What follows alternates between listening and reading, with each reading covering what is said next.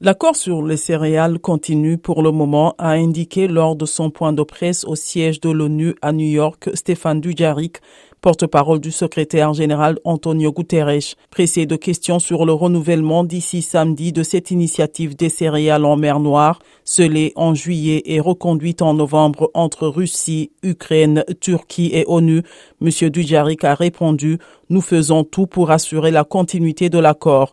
En ce qui nous concerne, l'accord et l'initiative se poursuivent et les contacts continuent, a ajouté prudemment le diplomate. Le texte initial prévoit une tacite reconduction tous les 120 jours, sauf si une des parties notifie à l'autre son intention d'y mettre fin ou de la modifier.